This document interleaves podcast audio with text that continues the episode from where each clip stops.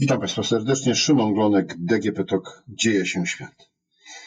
No i ostatnio ten świat dzieje się najbardziej za naszą wschodnią granicą, czyli w Ukrainie. Dzisiaj moim Państwa gościem jest Wojciech Rzędziński, fotograf, fotoreporter, który właśnie tam na Ukrainie jest. Cześć Wojtku, witaj. Dzień dobry, cześć. E, od kiedy jesteś? Od, y, od którego dnia relacjonujesz wojnę? A właściwie od nocy 25, to znaczy przyjechałem, przejechałem granicę w nocy z 24 na 25 lutego. Niesamowicie to, to, to, to wyglądało. Naprawdę to, to były iście wręcz dantejskie sceny, to co się działo na przejściach granicznych przez następne również kilka dni. No i od tamtego czasu jestem, jestem tutaj, jestem na miejscu. Mhm.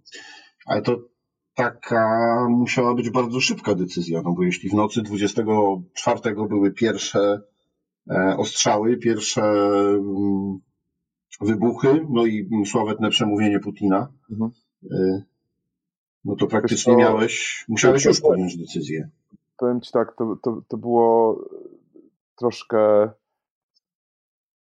przewidywalne z mojej perspektywy, to jest jedna rzecz, a druga, e, druga sprawa jest taka, że właściwie od 19 lutego e, pracowałem z Loveday Morris, z dziennikarką, nad materiałem o tym, jak Polska przygotowuje się do potencjalnego konfliktu w Ukrainie. E, przez cztery dni pracowaliśmy nad materiałem, właściwie skończyliśmy 22 E, późnym wieczorem e, Loveday została na granicy ukraińskiej, ja wróciłem na chwilę do Warszawy z takim założeniem, że jak coś się będzie działo, to zobaczymy, co się będzie działo. Także właściwie jak tylko okazało się, że, że wojna wybucha, zdążyłem tylko pojechać do domu, e, złapać e, kamizelkę, przepakować się i z powrotem jechać na granicę. Także to był taki dzień, 24 dzień wariacki, wariackiego jeżdżenia po Polsce. Więc trochę z jednej strony byłem na to przygotowany już e, psychicznie, a, a, a fizycznie no to, to, to, to była gonitwa. A, czyli można powiedzieć, że byłeś już na, e, e, na walizkach, chociaż pewnie walizka to najmniej odpowiedni pakunek, który można ze sobą zabrać, znaczy, będąc tak, to było razem z tym, jak, jak rozwijał się nasz materiał, który to, to też rozwijały się wydarzenia międzynarodowe, więc z każdą godziną powstawania materiału o tym, jak właśnie my jesteśmy, czyli Polacy, przygotowani do tego, coraz bardziej było wiadomo, że ta wojna gdzieś zaczyna, zaczyna się kotłować i, i właściwie 24, gdy, y, czy właściwie 23, gdy to e, przemówienie Putina, e, nie wiem, czy zostało odtworzone, czy ono rzeczywiście było na żywo, no to to już było wiadomo, że, że, że wojna się po prostu dzieje. 83-4 dni. Ta wojna już trwa. Tak. Ty ją relacjonujesz, ale to nie jest twoja pierwsza wizyta w związku z e, wojną w Ukrainie, bo e, ty już relacjonowałeś, fotografowałeś, pokazywałeś, jak to wygląda w 2014 roku. W 2016 i 2018 dokładnie. W 2014 e, ominęły mnie te wydarzenia Majdanu i, i, i wojny, też ze względu na pracę, którą wtedy wykonywałem. Po prostu nie mogłem relacjonować konfliktu tutaj. E, ale tak w 2016 i 2018 roku byłem tutaj e, chyba trzykrotnie, z tego tak trzykrotnie. E, głównie na wschodzie, no bo to, to, to siłą rzeczy wszystkie wydarzenia się dzieją, dzieją tutaj, na, na, na wschodzie Ukrainy. I miałem tą możliwość bycia na pierwszej linii, czyli nie tylko, nie, ale też nie tylko fotografowania żołnierzy, ale przede wszystkim E, cywilów. W 2018 roku zrobiliśmy razem z Magdą Hodownik taki duży materiał e, pokazujący właściwie jak ta wojna wygląda z perspektywy zwykłego mieszkańca, czy też małego miasta, czy, czy, czy małej wsi, będącej na linii frontu przez te lata. Mhm.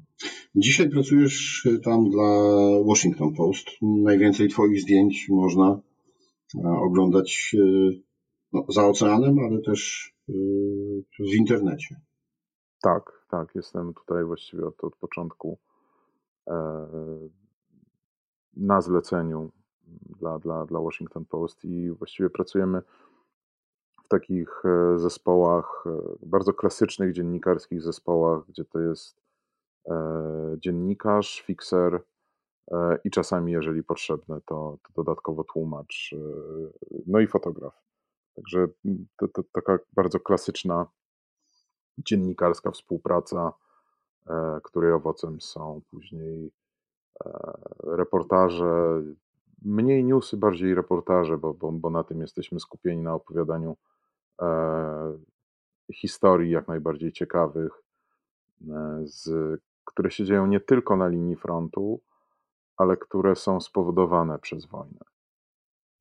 A gdzie dziś jesteś? Dzisiaj jestem w Dnipro. Wczoraj byłem, byliśmy w Marince, czyli to jest takie miejsce, które E, właściwie od 2014-15 roku jest stałą linią frontu pomiędzy e, Ukrainą a, a, a Rosją. E, wieś, która jest praktycznie, znaczy wieś, to większa, większa wieś, która jest podzielona w tej chwili na pół, właściwie małe miasteczko, w połowie zajęta przez Rosjan, w drugiej połowie kontrolowana przez Ukraińców. E, miejsce, w którym właściwie wszystkie rodzaje sił e, zbrojnych e, funkcjonują.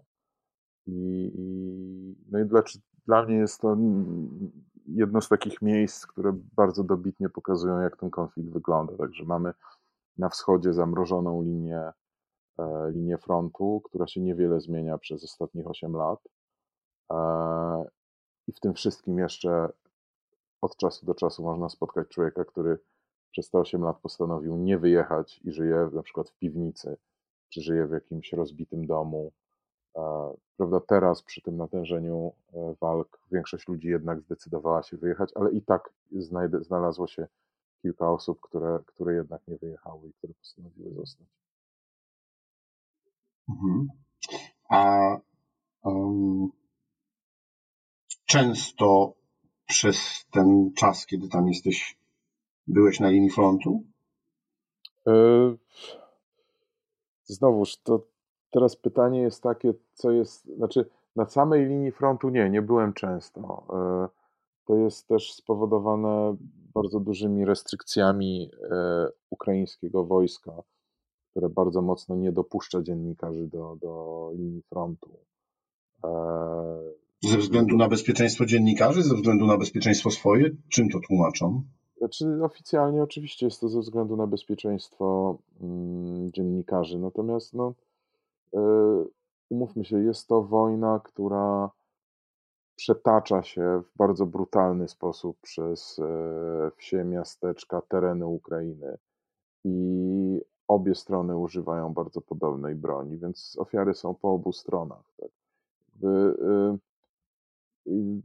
to jest polityka, którą, którą e, przyjęła armia ukraińska, polityka informacyjna.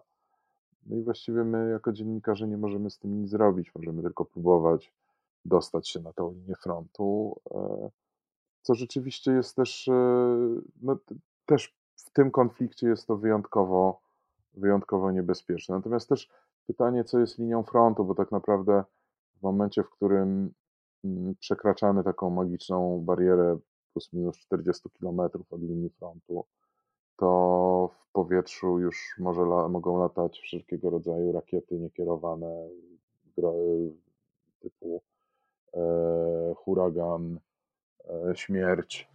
E, tak, im bliżej jesteśmy, tym, tym więcej. No to, to moździerze wtedy wchodzą aż do czołgów, tak jak e, chociażby w Marince e, to ma miejsce. Natomiast to też wygląda tak, że jak rozmawialiśmy z jednym z żołnierzy wyżej postawionych, pytając, no a dobrze, a powiedz, jakie jest bezpieczne miasto w Ukrainie, co odpowiedział Rzeszów.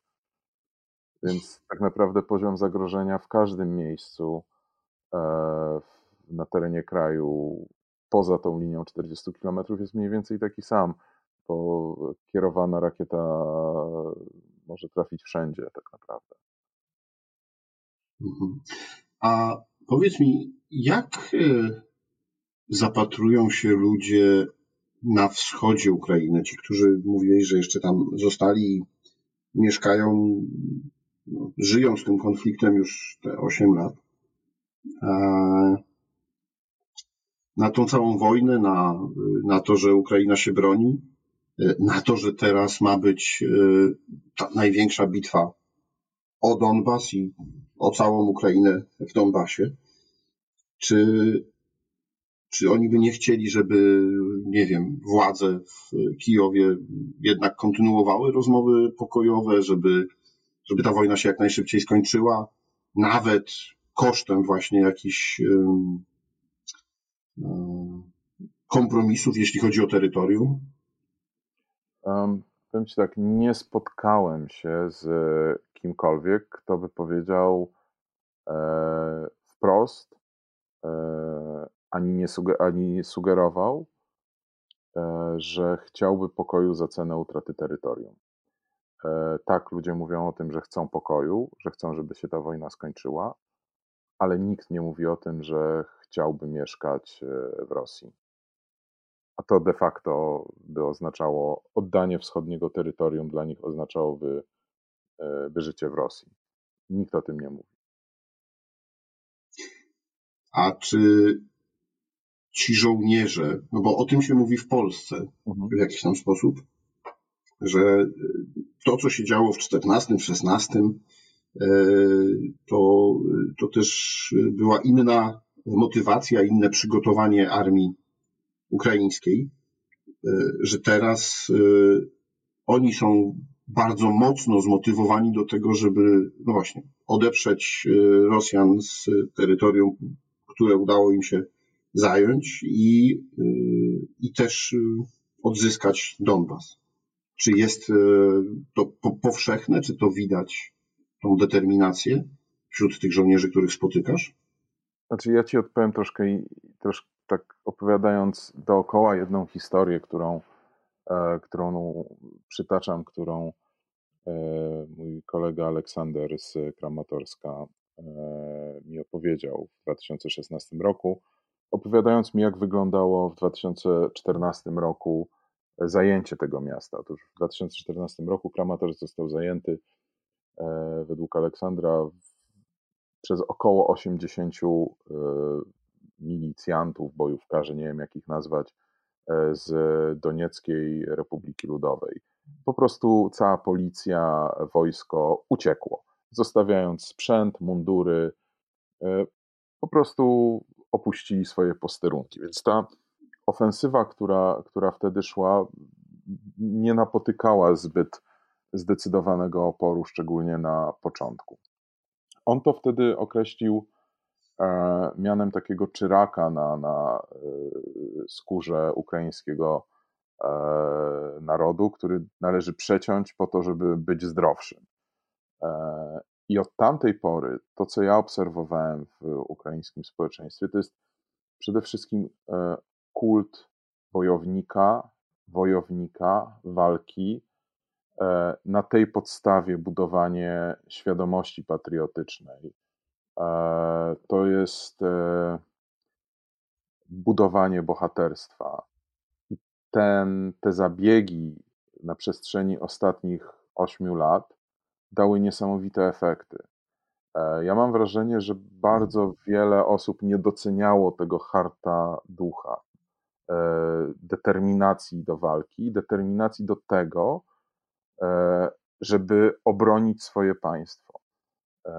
E, to, co to, to, to się nazywa ładnie patriotyzm też, e, ale przede wszystkim to jest e, dla mnie niespotykana na, na znaczy ja tego wcześniej nie widziałem nigdzie indziej. Taka świadomość tego, że jest się, że przynależy się do narodu, że przynależy się do społeczności i tej społeczności, tej tradycji będziemy bronić. Więc e, właściwie na każdym kroku, e, gdziekolwiek nie jestem, to ten hard ducha, wola walki nie słabnie. Ja pamiętam taką sytuację, jak byliśmy na samym początku w Lwowie e, i mieliśmy takie dyskusje między sobą, jak długo ta wojna potrwa. Ja byłem najbardziej optymistyczny, że potrwa kilka tygodni. E, nikt z nas nie przewidywał, że, że to będzie aż tak długo trwało, do momentu, aż nie poszliśmy do takiego centrum rekrutacyjnego, e, gdzie e, zapisywano ludzi do obrony terytorialnej. To, co było w oczach tych ludzi, sprawiło, że już wiedzieliśmy, że ta wojna będzie bardzo, bardzo, bardzo długo trwała. Jakby to było chyba czwartego czy piątego dnia, dnia wojny. To jak różni ludzie przychodzili do tego centrum, w jak różnym wieku, z jak różnym doświadczeniem, wykształceniem. Ich wszystkich łączyło e, jedna chęć obrony swojej ojczyzny. Mhm. A... To tak długa Czasami... odpowiedź na krótkie pytanie. czasami, e, ale bardzo treściwa i bardzo ważna. Myślę, że też e, dla nas, żeby zrozumieć to, to co się dzieje i, i jakie zaszły zmiany w e, ukraińskim społeczeństwie. Czasami patrząc na Twoje zdjęcia, widać bardzo wielką brutalność tej wojny. A myślę, że i tak te zdjęcia pokazują tylko tylko część. A jakie. Małą część. Nawet jakie są Twoje emocje? Jakie emocje Ci towarzyszą? I jak sobie radzisz z tym, co widzisz? No bo myślę, że schowanie za aparatem nie zawsze pomaga. A, wiesz co? Y, wiadomo, że towarzyszą emocje i, i to silne emocje. Natomiast to też jest tak, że um, ja wiem po co to robię. I od początku wiem, dlaczego chciałem tu przyjechać, dlaczego tu przyjechałem e, i dlaczego chcę opowiedzieć tę historię. E, dlaczego? Bo uważam, że po pierwsze to jest niesłychanie piękna historia bohaterstwa. E, to jest historia. Znaczy, mam wrażenie też, że jesteśmy świadkami jednego z największych konfliktów w Europie e, od czasu II wojny światowej. E, być może, zależy jak ten konflikt się oczywiście będzie rozwijał, na pewno od czasów wojny w Bośni w latach 90. A kolejną rzeczą jest to, że jest to wojna literalnie na naszej granicy.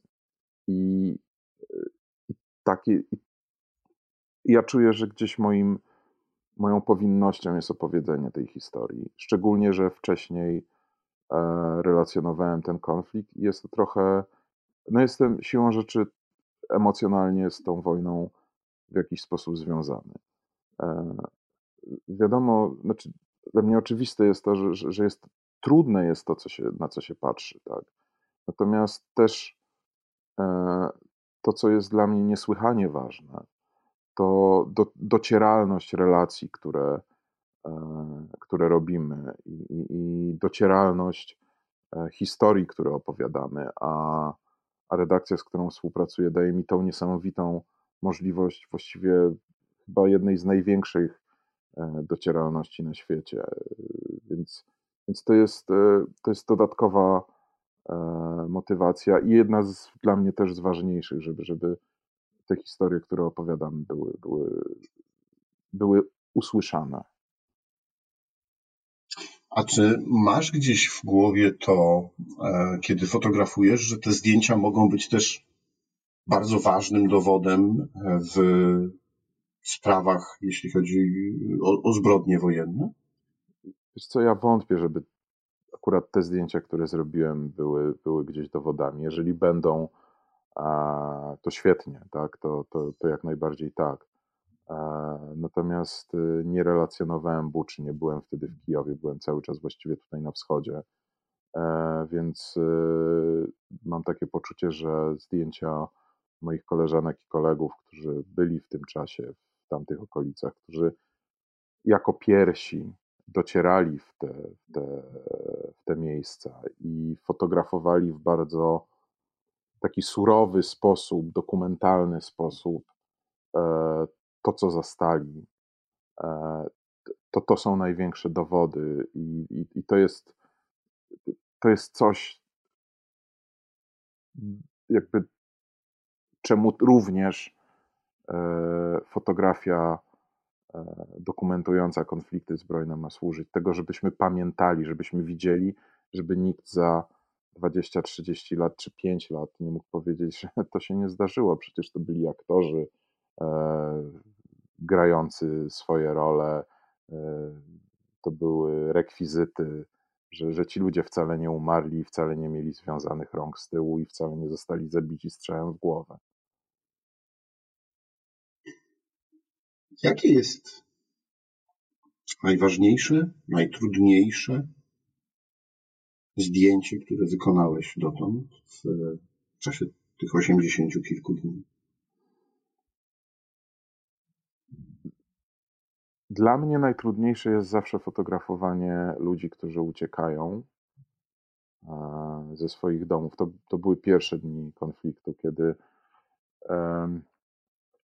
na przykład na dworcu w Lwowie e, miałem takie sytuacje, gdzie ludzie spali na, na to był luty, więc tak naprawdę na posadzce ze, z wodą, ze śniegiem, e, w namiotach e, z pomocą na mrozie czekali i e, czekali na kolejny pociąg, autobus, możliwość wyjechania z Lwowa w stronę granicy głównie polskiej, czy też stoją kilkadziesiąt godzin w kolejce na samej granicy, bądź też idą 30 kilometrów, bo takiej długości był korek samochodów, e, więc ludzie decydowali się porzucając. Czasami te samochody się psuły, więc po prostu szli dalej.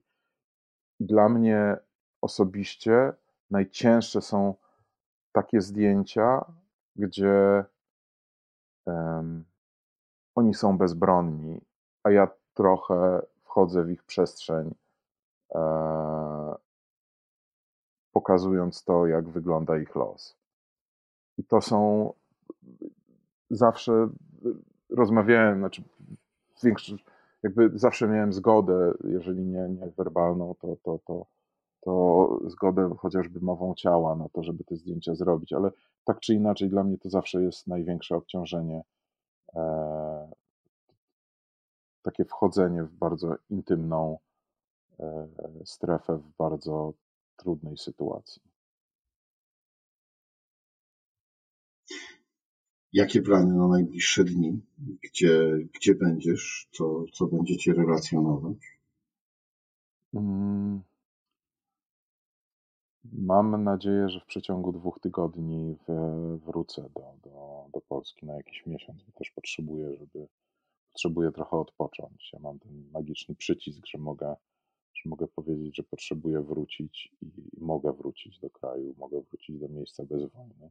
To jest taki magiczny przycisk, którego nikt, nikt w Ukrainie te, w tej chwili nie ma. Żaden mężczyzna nie ma, bo nie może wyjechać. Eee, I, i natomiast to, co będziemy robili w, w przeciągu najbliższych dni, e, to jest też e, troszkę reagowanie na to, co się dzieje dookoła, na, na, na historie, które się dzieją. Mamy teraz dosyć dużo e, niewiadomych w związku z tym, co się będzie działo z wszystkimi ukraińskimi bojownikami e, wychodzącymi z Azowstalu. Um, więc to też sądzę, że gdzieś musimy mieć z tyłu głowy, ale też to są historie takie codzienne, zwykłe. No.